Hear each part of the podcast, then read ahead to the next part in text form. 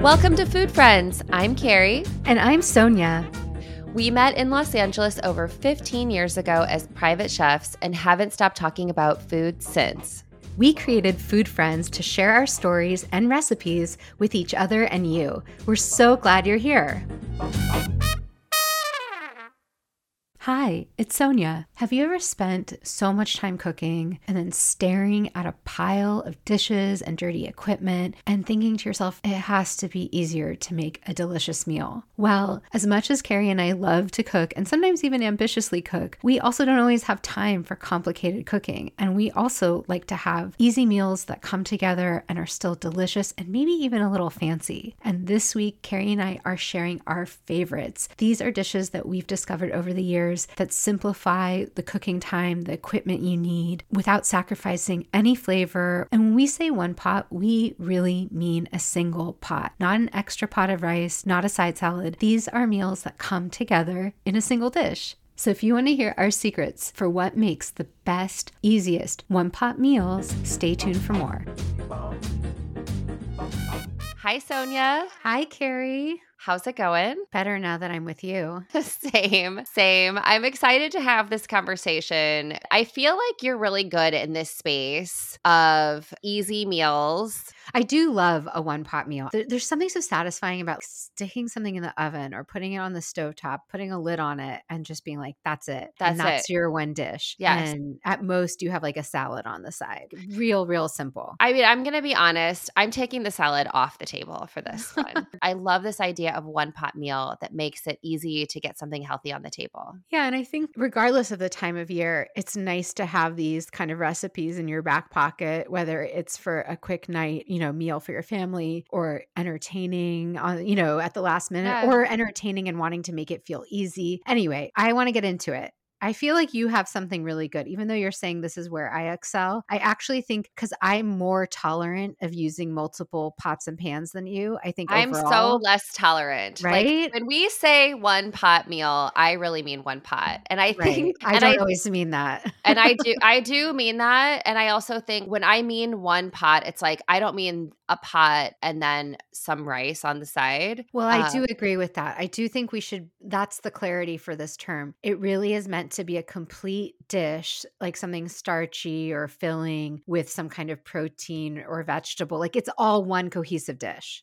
Yeah. It's funny. I was coming up short when we agreed to do this. I was coming up a little bit short. And then I remembered this really brilliant recipe I discovered a couple of years ago. And it's called Fancy Weeknight Chicken and Rice. That's the name of the recipe. And I found it in the New York Times. And I was like, oh, what does that mean? Fancy Weeknight Chicken and Rice. But this is literally an all-in-one pot meal. And, you know, you've got a protein, you've got some flavorings, you've got uh, starch. But what they do is before you start cooking, cooking all of your aromatics like your onions and your garlic and your spices in that dry pan, you toast some nuts. Yeah. So again, you're not getting out like another pan to toast nuts at the end of the cooking. So it's like you toast some nuts that then go on top of the dish at the end with a flurry of herbs, which again makes this long cooking dish exciting. Wait, can we back up? Because my first dish is also a chicken and rice dish. No. But I, yes, it is. But it, I mean, I have a feeling it's going to be quite different from this one. So I think what would be good to know in this recipe, what cut of chicken? What are the flavor profiles? What makes it feel fancy? What does it look like, this dish? Well, it has some Indian roots in it. And so the recipe calls for ghee, which you can use, or you can use olive oil or avocado oil or regular butter if you want to. But you basically get some aromatics going. So you get like some onions and some garlic and some ginger. And then you add the chicken and you sort of coat it in this, but you don't really need the chicken to be cooked. Chicken breast, or is it like whole pieces of chicken? It's pieces of chicken, and you can use whatever you like. So if you're someone who really likes, actually has a good amount of ghee in it. So if you were to use chicken breast, which I think generally is what I have been using, it doesn't dry out. But then if you were to use thighs, you could also do that too. So it's like- and you're it's, doing the whole breast when you're cooking this? You're cutting it into pieces. Yeah. Oh, so this is really similar to my recipe, which we'll get into. But okay, okay. so you're cubing chicken. You're yeah. having a lot of aromatics. You've already toasted some nuts, like almonds. Is that yeah, I, the preferred I, nut? Yeah, I think that's the preferred nut. Although I don't really stick to that. that. You know, I sort of use like whatever I've got or whatever I am in the mood for. But yeah, I think it calls for like a slivered almond. So it's like a little bit crunchy and toasty. You could do a pistachio. You could do – A pistachio would be nice. And pistachio would be really pretty. So when you just asked me, what does this dish look like? It's golden because it has a lot of turmeric in it. Oh, And okay. so it's basically like this really beautiful yellow rice. I think that's also why they call it Fancy Weeknight Chicken and Rice. It's this golden yellow rice with like little chunks of chicken in it. And then you put a flurry of herbs on top, which I would always go to cilantro and maybe a little bit of mint. I also mm. really love scallion with something like this. Oh, yeah. But again, you can do whatever you want. I don't always have apricots on hand, but it also calls for apricots.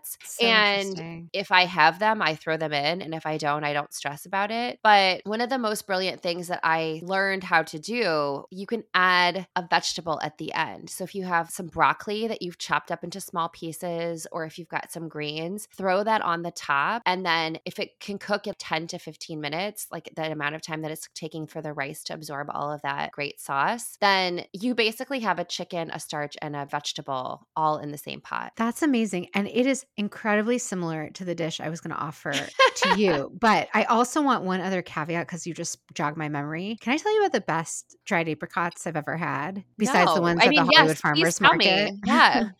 My friend Adrian Hale gave me this tip. There's a restaurant in Portland called Kachka. It's a Russian restaurant, and they have a little market as, as well as part of the restaurant, and they sell dried apricots from the country of Georgia, and they're sort of these unsulfured, like so they're a little bit more brown than uh, than orange, and I will link them. You may even be able to order these online. These are the most incredible dried stone fruit I've ever had in the entire world. I have to get you some. I should have remembered to get you some. Wait, can you help me understand why they're good? Because, you know, this is like one of the conversations I actually really love to have with you, because what you're describing, a dried apricot is really good. I live in Los Angeles. You live in Portland. Any apricots that we're getting, especially if you're going to like a farmer's market, my farmers, as you know, because they were used to be your farmers, have incredible apricot. But why are these Georgian okay, apricots well, so much better? All, As we know, different regions in the world, their terroir, their actual soil creates a flavor in the produce. Like it's not just yeah. for wine. Like, and that's why in certain parts of the world, you're like, why does this piece of fruit taste like nothing I've ever had totally. before? But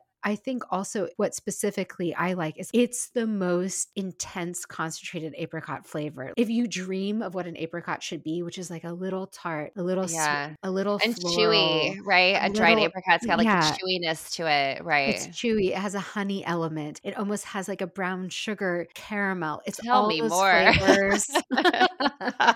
It's all those flavors like melded together, and then like it has the right texture. It's not dried out, and it's, right. these are sort of like the skin and the inside inside aren't so different in texture. Again, I'm going to try my best to link them because they're incredible. And like when I get them, I savor them. And would you use them in this dish? Yes, then? I would you because would the flavor them. is so amazing. So actually the dried apricots is a perfect segue to my dish, which is a dish called Plov, which is a very common Soviet dish. It's, it has an amazing history. It was actually brought to this region that became part of the Soviet Union by Bukharian Jews, by Jews who came from like the Middle East and end up moving out, and they brought this kind of pilaf, like a Persian pilaf. And so pilaf and plov are very similar, but it okay. sort of started having its own identity. And then Alexander the Great tried it and he loved it and he made it popular in Russia and the empire. And then later it became a very popular Soviet dish. But I also grew up eating it. And traditionally it's actually made with lamb. And in my cookbook, I make it with chicken, but okay. the recipe I have in my book can be made with either chicken or lamb. And it's one hundred percent a one pot rice and meat dish. So you cube your chicken. I prefer thigh because it doesn't tend to dry out, but you can yeah. use breast, or you could cube lamb equally. And this would be such a nice treat to have lamb on like a weeknight meal or even a one pot meal. But you could cube up some lamb and you basically brown that, but then add all the other stuff to it. And what makes it different from yours, like yours sounds like it has a lot of Indian flavor profiles, like the ginger, the turmeric, the spices, the ghee. Those are all yeah. like sort of building blocks of a lot of Indian food. Whereas this is shredded shredded carrots is an important ingredient in plov. There's onion, there's garlic, there's bay leaf. Oftentimes people add dried apricots. It's very common. Mm. And I think there's cumin and coriander. I may be a little bit off, but you can already see like it's not the same flavor profile. It's a little bit more Middle Eastern, a little bit more Eastern European yeah. with yeah. the bay leaf. And so then you add water or broth, you know, to your raw rice and your browned meat and those sauteed vegetables, the shredded carrot and the and the diced onion. And you basically put a lid on it, and you can put it on a stovetop or in the oven. And as it steams, you know, the rice absorbs the liquid and mm-hmm. it becomes fully cooked. And I just want to offer a tip for people making these dishes because I see this come up a lot. Sometimes people, when they make one pot chicken and rice dishes, their rice is gummy and they don't know why. Like it doesn't get perfectly cooked. Has that ever happened to you when you make a one pot chicken and rice dish? That has happened to me. So I have a couple tips on this. One, yeah. I think a shallower, wider pan, like kind of a deep saute pan. I have a deep saute Dutch oven, but I also have a deep saute pan, but a big one. Mm. Or even I would think of a casserole dish might be better. Yeah. And because when you have a smaller circumference pot, your rice doesn't spread out as much. Right. And so then it can end up kind of gloopy. Yeah, that moisture doesn't reach all the way to the top. But yeah. I think if you can find a wider cooking vessel, uh-huh. you have a better success rate with this kind of dish. And then the other thing I sort of recommend is if it's getting too gloopy, like try to cook it a little longer. It may always be slightly mushy, but if it's really mushy, just stick it back in the oven, ignore the cooking time, let it dry out a little. And then if it's a little dry, on the other hand, sometimes people are like, but mine just came out too dry and the rice tasted like a little underdone. And I say add a little bit more boiling water, hot water, and then put the lid on it and cook it a little longer. And that will help the rice cook through. Yeah. And I think the other thing that I would offer that like letting rice rest, important is letting like a piece of meat rest, which when yeah. we talk about like making a steak, again, I did not grow up making rice. So I feel like I'm still kind of a newbie with rice, which is- You're absolutely right that rice needs to rest. In fact, I've loved the technique from Persian cooking when they made tadig, you know, that crispy mm-hmm. rice. My friend who first taught me who to make it, Tanaz Sassouni, I, she taught us all in this class. But one of the things you do is you put like a towel under the lid at a certain stage yes. so that the moisture is trapped by the kitchen towel, not just hanging on the lid and then soaking back into the rice. Yes. So it's like resting and also where is that steam going? And art, I feel like rice is an art form and we should not feel bad if we haven't mastered it because True. It's actually, I think, one of the harder things to cook well. Yeah, no, I agree. I want to go back to one of the words that you used though, because I think it really describes what you and I are both pulling at for this first idea, which is a pilaf. Yes. And what I love about this, it can be cooked in one pot. It has the starch, the protein, the vegetable, vegetable all in it, but it, it's so comforting. And when I serve this, I don't feel like I need a sauce or a side of anything. Like we might pull out the hot sauce. You just have this little bowl and it's kind of exactly what you need on a weeknight when things are busy. And if and, you're entertaining and you just added some like yeah. pomegranate seeds oh and my some gosh. toasted pistachios and some mint and really added those Persian elements, then you really do have fancy chicken and rice. Totally. Okay. So what's your next brilliant idea? So my next brilliant idea is somewhat adjacent to this, and it's another one of these recipes that's a cook the rice in the pot, but it's vegetarian. I think it's helpful to hear more than just one pot meat dishes. Yes, exactly. So this one is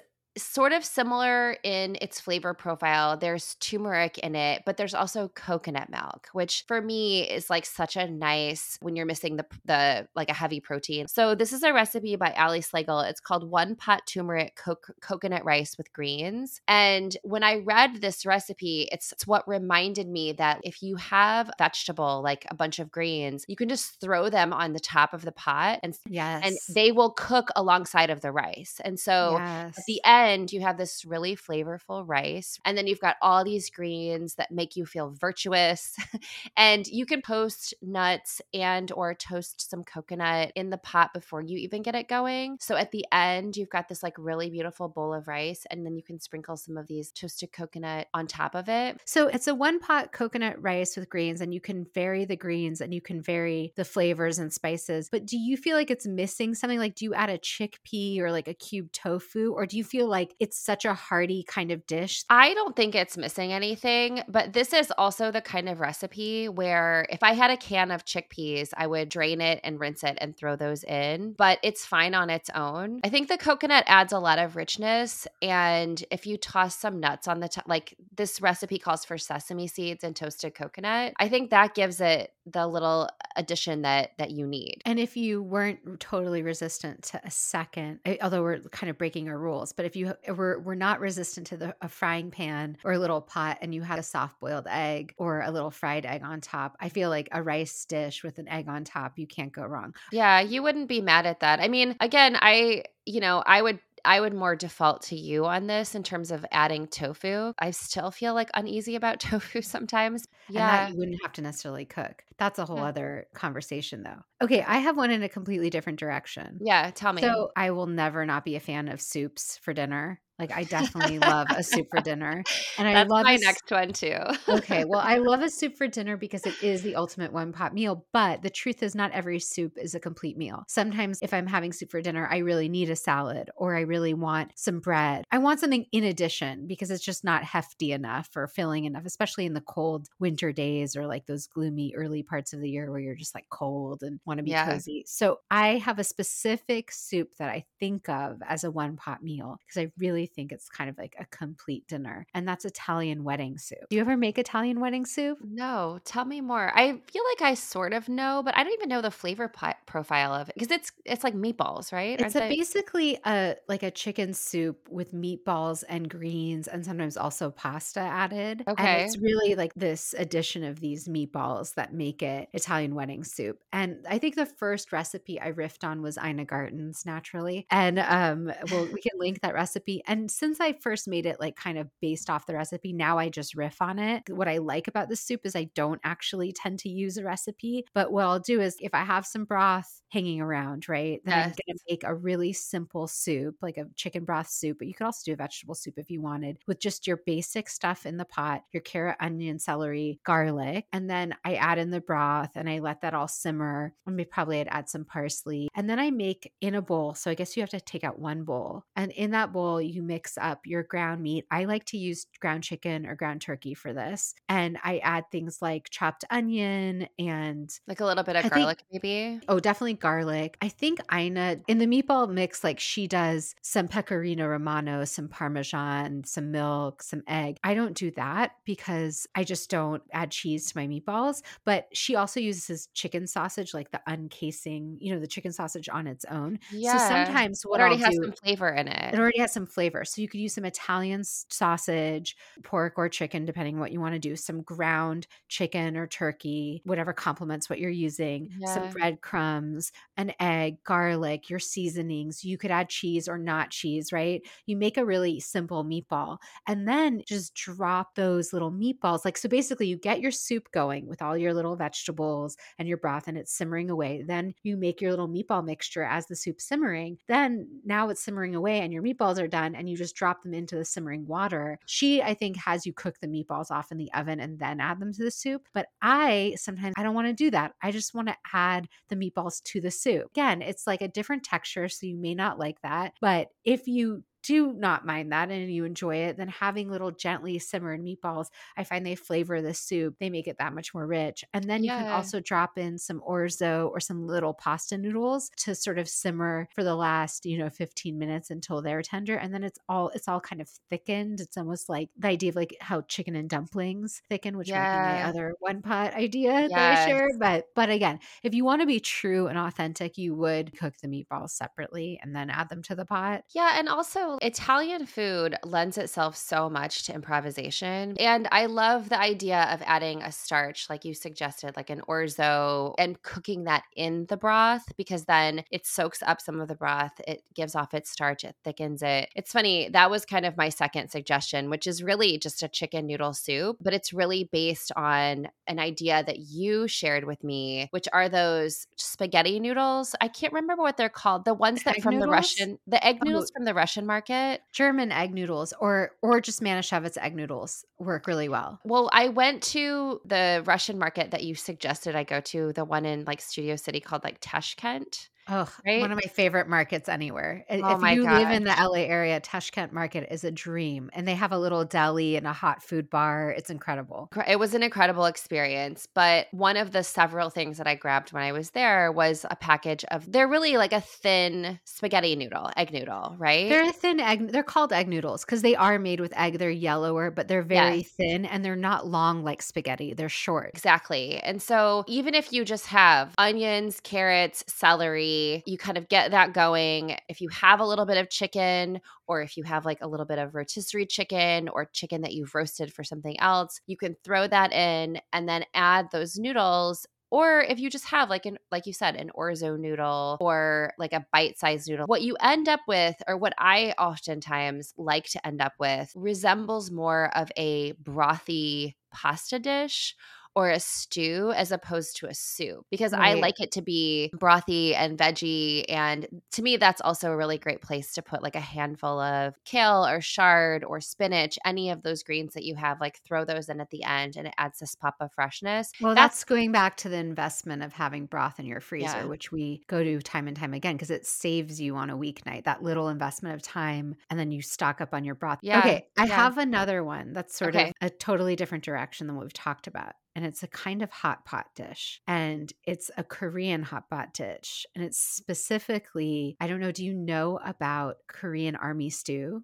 Have no. you ever heard about this dish? No, but okay. I'm so glad to know. But I this was one of the recipes I noticed that I People wanted to make. About. Yes, but I saw a hot pot dish like this and I was like, I want to make this. So I'm glad that you're offering it. And there's so many kinds of hot pots, but this specific one, Korean Army stew, I just think it's so brilliant and fun, and you can make it your own. So the elements are basically off very often. So they change depending on the household. Almost all Korean Army stews include Spam, which I've literally never had because we just it's made out of pork and we just never had it. Yeah. But it includes Spam. It includes like American cheese. It includes a, some kind of ramen noodle, like a, a square of ramen noodles. It's sort of a mixture of all these pantry staples. Like a lot of people do have Spam and sliced cheese and ramen noodles and sausages and all these things in their pantry. And so you're basically putting layers of these ingredients in a dish. So the Spam, the sausage that you cut on the bias, like, like a kielbasa or a frankfurt, some enoki mushrooms, oyster mushrooms, shiitake mushrooms, some a pile of kimchi, a square of instant ramen noodles, some of those rice cakes, you know what I'm talking about, like yeah. those discs yeah. that you usually have to soak a little ahead of time, some some big thick sections of green onion. And you put all of that in a pan, like a deep saute pan, right, or a deep pot. And then you just make a very quick sauce, like in a small bowl, no cook, nothing complicated, of Korean chili flakes, the gochugaru, which okay. you can, you know, but if you didn't have that, you could use just gochujang. But if you were making this sort of more authentically, you would use gochujang, that's Korean Korean chili paste, along with Korean chili flakes. You combine that with some rice wine, some soy sauce, some minced garlic, a little sugar or sugar. They sometimes use rice syrup, but you could use any sweetener you like, maple syrup. And you do a little combination of that. So you're basically making a spicy red sauce. And again, if you didn't have the gochugaru, you could just get some gochujang, which now they sell almost in every market. Right. And you basically make that little sauce and you just put this all in the pot with some liquid, with some chicken broth, ideally, or, or water. With some vegetable broth or yeah. water, and you let that all come to a boil, and then you top it with cheese, and then everyone sort of like scoops it out. What? Right? So, and you can top it at the end with like the green onion, and maybe you want some sesame oil or sesame seeds just to garnish. And so it's like a little bit of ramen noodles, a little bit of sausage, a little bit of mushrooms. Oh, and tofu.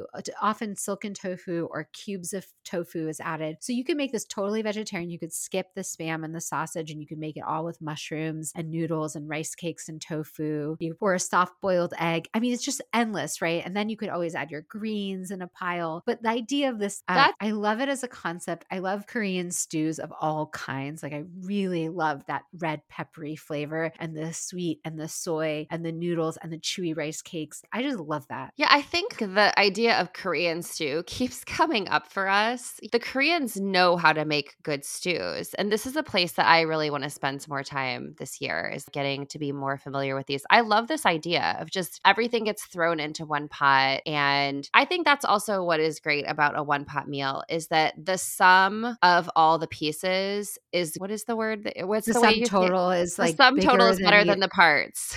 Yeah, the sum total is better than the parts for sure. All these all these ideas are sort of mixing together and making something completely new and completely delicious together. I definitely think there's some room for experimentation. I'm curious to hear what you end up cooking in the next few weeks. You'll have to report back. Yeah, I will definitely report back. So one last idea that I always like to make at this time of year, it's like such comfort food, but it is a one-pot meal, which is like a stovetop macaroni and cheese that has a vegetable in it, like mm. broccoli. Because I think broccoli mac and cheese, it's both virtuous and really rich, and it's a one-pot meal. So th- there's a really great Ali Slagle recipe that I love to use, which is it's very standard. Elbow macaroni, broccoli, whole milk, a little bit of garlic powder, and a bunch of cheddar cheese. Do you make a sauce first? Do you cook the noodles in a separate pot, or you're literally cooking it all in one pot? Everything gets cooked in one pot. Okay. And do you including add in the stage? Noodles. Wow. Interesting. It's it's everything gets thrown in. So you add the macaroni, the broccoli, the milk, the salt, and the garlic powder, and three cups of water. And you you basically simmer it until it's all cooked together. It's basically what it takes to make like a box mac and cheese, which That's I definitely so smart. It's so smart. And honestly, I grew up on like box mac and cheese. The one that I grew up eating that I still kind of love to this day is the Velveeta shells and cheese. Oh my God, I love so, this reveal.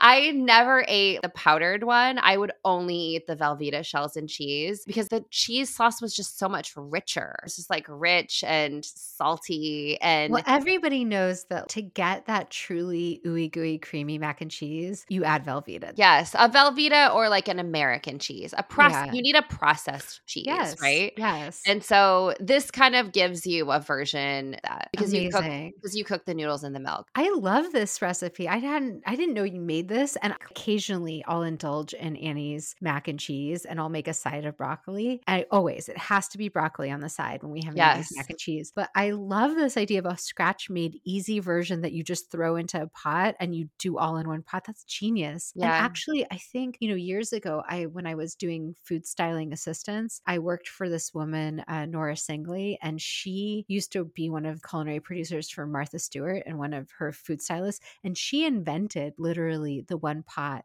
spaghetti dish. That was her invention. Do you remember it was all the rage? And you would add spaghetti and basil and tomatoes and water, and you would cook it all in one pot. It all together. Yeah. Yeah. That was her creation. Was amazing. She was the first. And I remember being blown away. I was like, you're a food wizard, because that is a smart, genius way to make a dish. And it's truly one pot. Well, it also bends the rules of what you yes. think are, you have to boil your spaghetti noodles separately from your sauce. And at some point, people People just decided to, clearly this woman just decided to give this a try, and it worked. So it totally works. You know, on a weeknight, it's okay to bend the rules a little bit. I think so too. Well, I'm excited to get in the kitchen now. Me too. I'm uh, I'm I'm especially hungry right now, so I'm going to go eat lunch. Let's do it. All okay. Right. Bye. Right. Bye. Thanks for being our food friend. If you enjoyed our podcast, please subscribe, leave us a review, and share this episode with friends. We love hearing from you, so follow us on Instagram or drop us a line at food friends podcast dot com. Yes, we'd love to hear from you and your food friends. Happy cooking and eating.